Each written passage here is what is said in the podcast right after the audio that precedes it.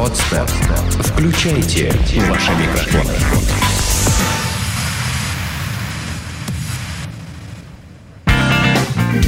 Герои шоу-бизнеса с Юлией Красильниковой. Шоу о тех, кто делает шоу. Всем привет! В эфире «Герои шоу-бизнеса» с Юлией Красильниковой. И тема сегодняшнего эфира – успешные мероприятия без затрат. Я с радостью хочу представить вам нашего сегодняшнего гостя. Это директор по маркетингу «Геометрия.ру», а также успешный промоутер Сергей Танков. Всем привет!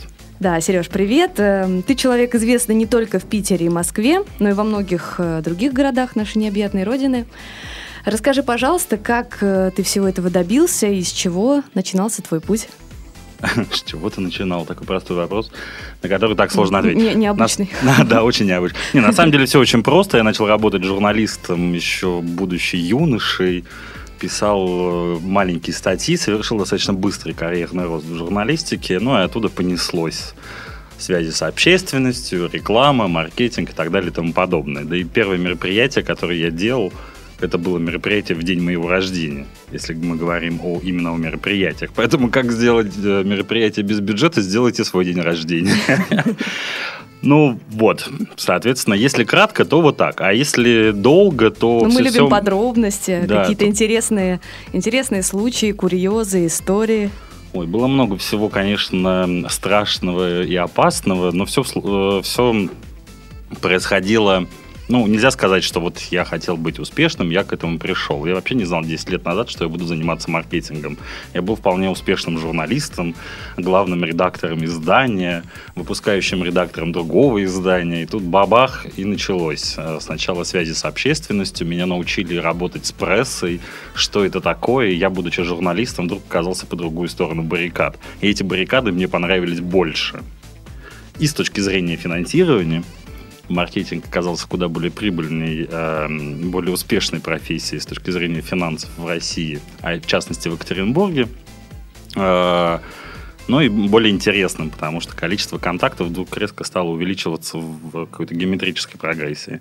А что, если говорить об известности не только Москвы и Петербурге, то тут один простой совет. Поживите в России не только в Москве и Петербурге. Я родом из э, Екатеринбурга, откуда меня и пригласила компания Тинькофф в Петербург. Ну и там пошло-поехало. Понятно.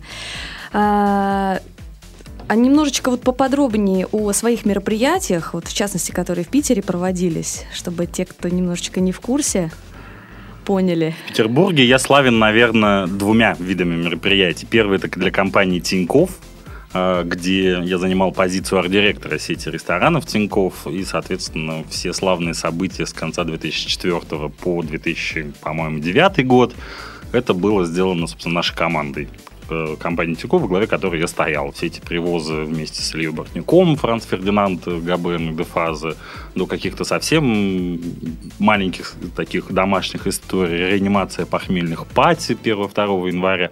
Ну, то есть все, что связано с Тиньковым в те годы, в золотые его еще годы, можно, собственно, отнести к моей деятельности. А второе – это мероприятие, которое проходит раз в год, ежегодный бал «Маскарад».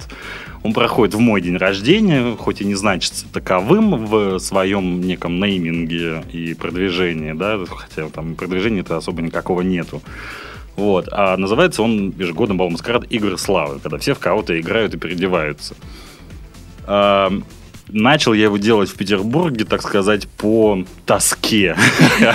Потому что, опять же, в Екатеринбурге, откуда я родом, я начал свою карьеру, а, ну, вообще свой творческий путь как промоутер именно с костюмированной вечеринки. Это был 2001 год не был день рождения, посвятил я его фильму «Мулин Руж» База Лурмана. Тогда это был эффект вау, сейчас он, конечно, такой слегка нафталиновый, кажется, да, и уже ничего нового. Тогда это была бомба. И, ну, и мы, я стал делать вечеринки Мулин Руш, там, богемная революция, богемная эволюция, богемная что-то там еще. Ну, то есть каждый, каждый год одно и то же, но под новым uh-huh. соусом. И это был вот очень простой пример, как сделать вечеринку просто на одной идее. А, но я попал просто в некую нишу, что и в Екатеринбурге, что и в Петербурге, уловил некую жажду тусовки к переодеваниям. И э, что в Екатеринбурге, что в Петербурге ну, не было каких-то вечеринок таких интересных, кроме Хэллоуина.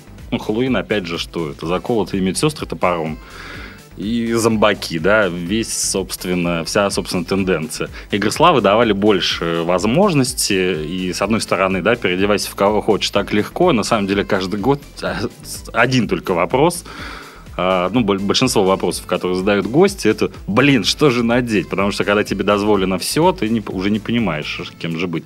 Ну, и это дало, на самом деле, свои плюсы, и вечеринка успешно проходит уже 9 лет будет. Вот. Да, я от себя еще хочу добавить, что это действительно очень круто. Мы были на нескольких играх славы, но это одна из моих самых любимых вечеринок в Питере. Это действительно очень здорово. Да, я помню, на третьих играх, ну, захожу некий чиллаут, стоит девушка и плачет. Я говорю, что ты плачешь? Я узнать не знаю. Третьи, по-моему, были игры. Стоит и плачет. Я говорю, что? Он говорит, я бы знала, что здесь бал маскарад, я бы оделась. Я их так люблю. Вот. Ну, да, растет. Первые игры славы собрали, по-моему, ну, было там 150 или 200 человек. Это был мой первый год, ну, через год после того, как я уже жил в Петербурге. А сейчас приходит 700-800 человек. Готовится. Я помню, что накануне за два дня точно не взять костюмы нигде в городе. Нигде, да. Меня очень любят все костюмерные, дорогие особенно, потому что все дорогие костюмы разбирают в первую очередь. А фейс-контролер, который несколько лет уже стоит на входе, ну, так мы называем его дресс-кодер, с друзьями. В этом году он даже поплакался, говорит, блин, такая касса маленькая, он на процентах, ну, зависит от процентов, говорит, черт, я в этом году не заработаю вообще нифига, потому что все в костюмах. Да, небольшая подробность, э, в костюмах на эту вечеринку вход бесплатный. Ну, на самом деле, другая подробность, без костюмов э, не пускают людей. А, пускают, а, если вы пришли, я допустим, за, за компанию, э, за компанию, которая в костюмах, вас пустят за 100 долларов. И поэтому людям выгоднее взять все-таки костюм. Ну и плюс, на самом деле, на этой вечеринке без костюма чувствуешь себя некомфортно. Это ну, как да. минимум. Понятно, спасибо. Э, на самом деле тема нашего сегодняшнего эфира, я повторюсь, это успешные мероприятия без затрат.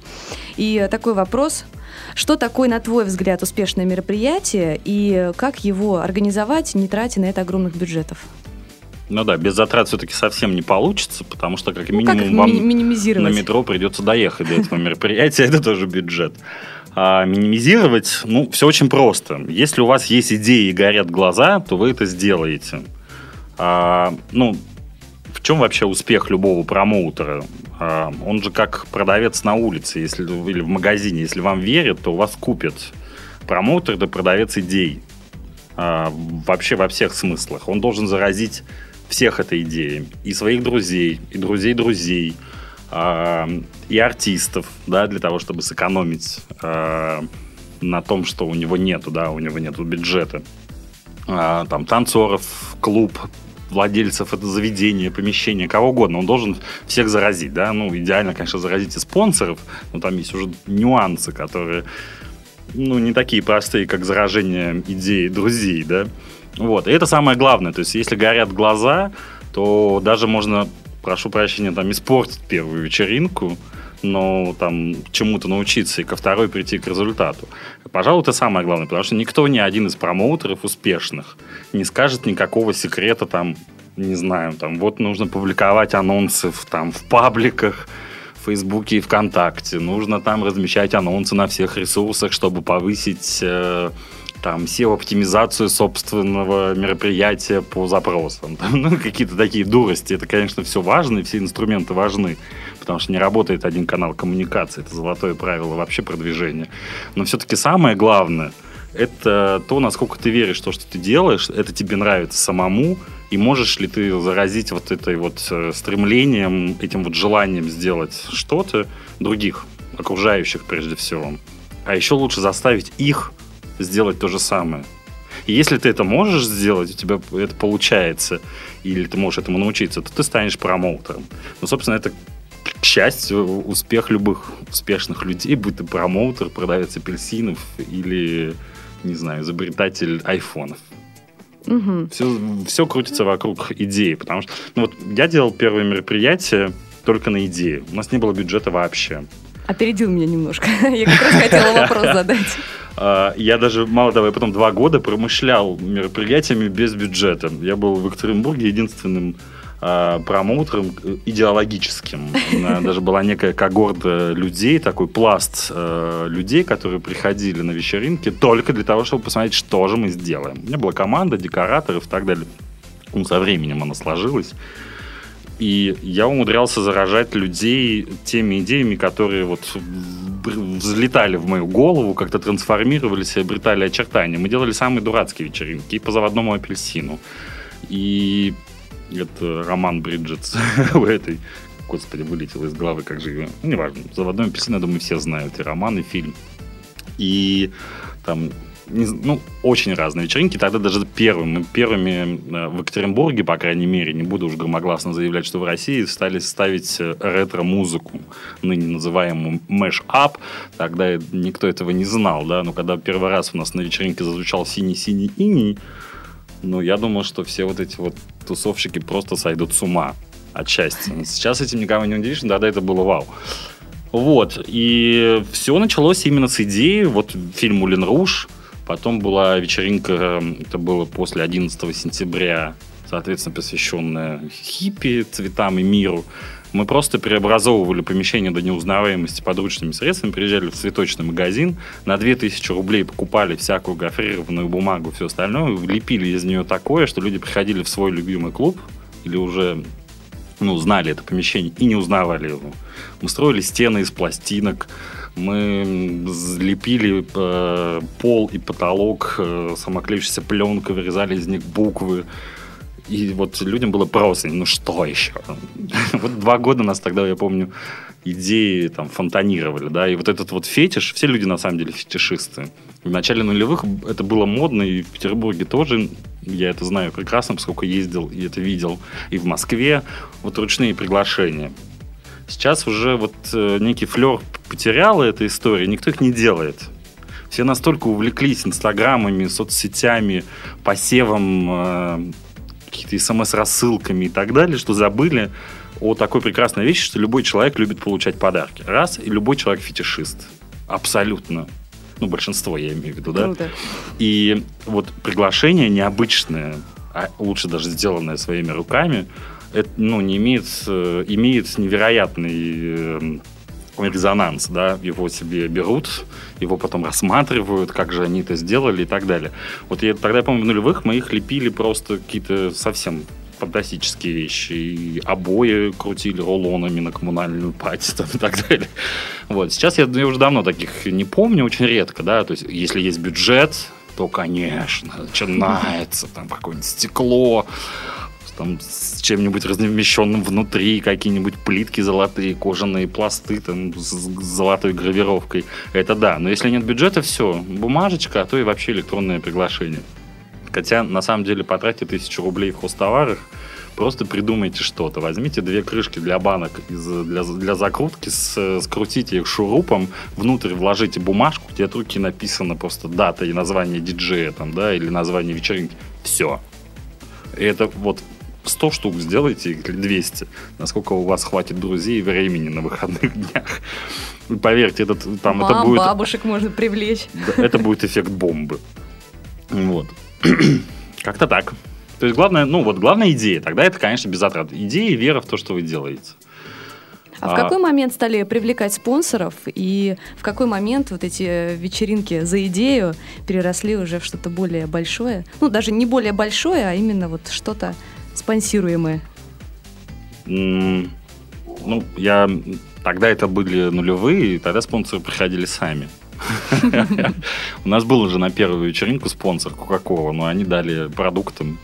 Я помню, даже Кока-Колы потом весь дом был. Мы продавали эту Кока-Колу, то есть мы сдали в бар, потом ну, обналичили. Ну, как бы лихие такие времена были.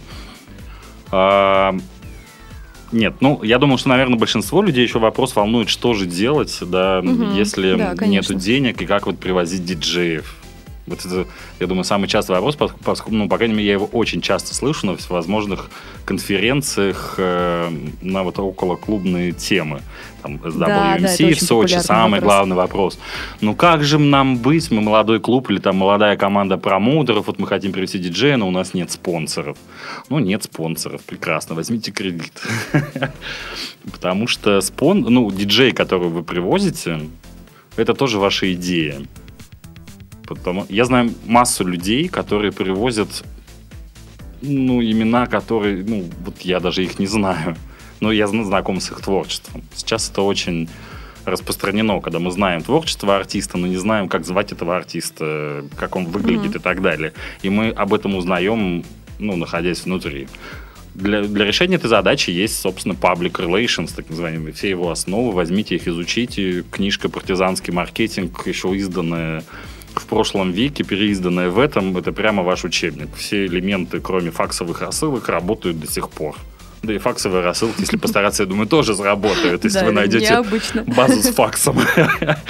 Вот, партизанский маркетинг, его никто не отменял, его надо использовать, да, но при этом, если это вы делаете без души, так вот, на, ну, как, как бизнес-проект, то это, конечно, ничего, ни, ни к чему хорошему не приведет. Это, конечно, должен быть бизнес. У любой идеи, ну, вообще отличие маркетинга и, соответственно, бизнеса от творческого и свободного художника в том, что у них есть две составляющие, но разная у них очередность. Да? У маркетинга сначала идет потребитель, потом идея, в творчестве идея, потом потребитель. Ну вот научиться э, из чистого творчества. Я хочу быть промоутером, я хочу там привести кого-то, никому неизвестного, но он такой крутой. А ну, перейти сначала, все-таки, есть ли у меня потребитель? Найду ли я людей, которые любят то же самое? Да? Искать форумы, искать сайты, общаться, знакомиться. Потому что если вы ботаник, никого не знаете, общаться не умеете, здороваться не умеете, то промоутер из вас не получится вообще никакой. Никогда. Даже можно не мечтать. Потому что промоутер – это продавец. Чистой воды официант, который должен уметь улыбаться, со всеми дружить и хорошо обслуживать гостей. Потому что как бы грубо это ни звучало, ну это правда. Промоутер – это обслуживающий персонал. Вот и все. Угу. И хотелось бы услышать твое мнение, твое видение. Грубо как-то закончилось. Суровая ну, правда. Суровая метафора, да, на самом деле не совсем так, конечно, но это очень близко к правде. Не стоит это хорошо, это, это стимулирует. Не стоит быть звездой сносить башню. Это я ну, вижу это очень часто, когда молодые промоутеры после серии чего-то успешного сносят башню, они носятся с выпущенными глазами, там звезды, все, вообще гранты просто, все, все сами должны прийти. Становятся ленивыми, и забывают на самом деле, ну, то есть у них перестает вот этот огонь пропадает прежде всего, и они перестают делать какие-то элементарные вещи, потому что им ну, кажется, что все само собой разумеющееся и все, и мы видим потом их падение. Мне это знакомо по телефону, когда у человека меняется голос от какого-то доброжелательного и такого открытого. Аля. Да. Ну да, ну чё. Ну, это да. Да, все-таки вопрос. Э, э, хотелось бы услышать твое видение клубной культуры сегодня. Э, куда мы движемся и что нас ждет? Какие-то твои личные прогнозы, наблюдения? Самой частой, частой интерпретацией этого всего клубная культура умерла. Нет, это неправда, она не умерла и не умрет. Так что мой прогноз очень простой. Она не умрет, она будет модернизироваться, развиваться, прогрессировать в нечто новое, находить новых героев. Очень их ждем. Желательно, чтобы они находились в информационном поле Э, не только в своих замкнутых пространствах, хотя и в них тоже, да, так что пусть в городе будут еще журналисты, которые умеют находить эти замкнутые пространства, это очень большой дефицит на рынке. Э, я думаю, что будут э, частные вечеринки, которые есть сейчас во всевозможных кластерах, домашних пространствах э, и так далее. Я думаю, что у нас появится еще не один тематический кластер, как это сейчас, архитектор, э, там, думская, продолжающая развиваться и меняющая свое лицо при неизменении своего туловища.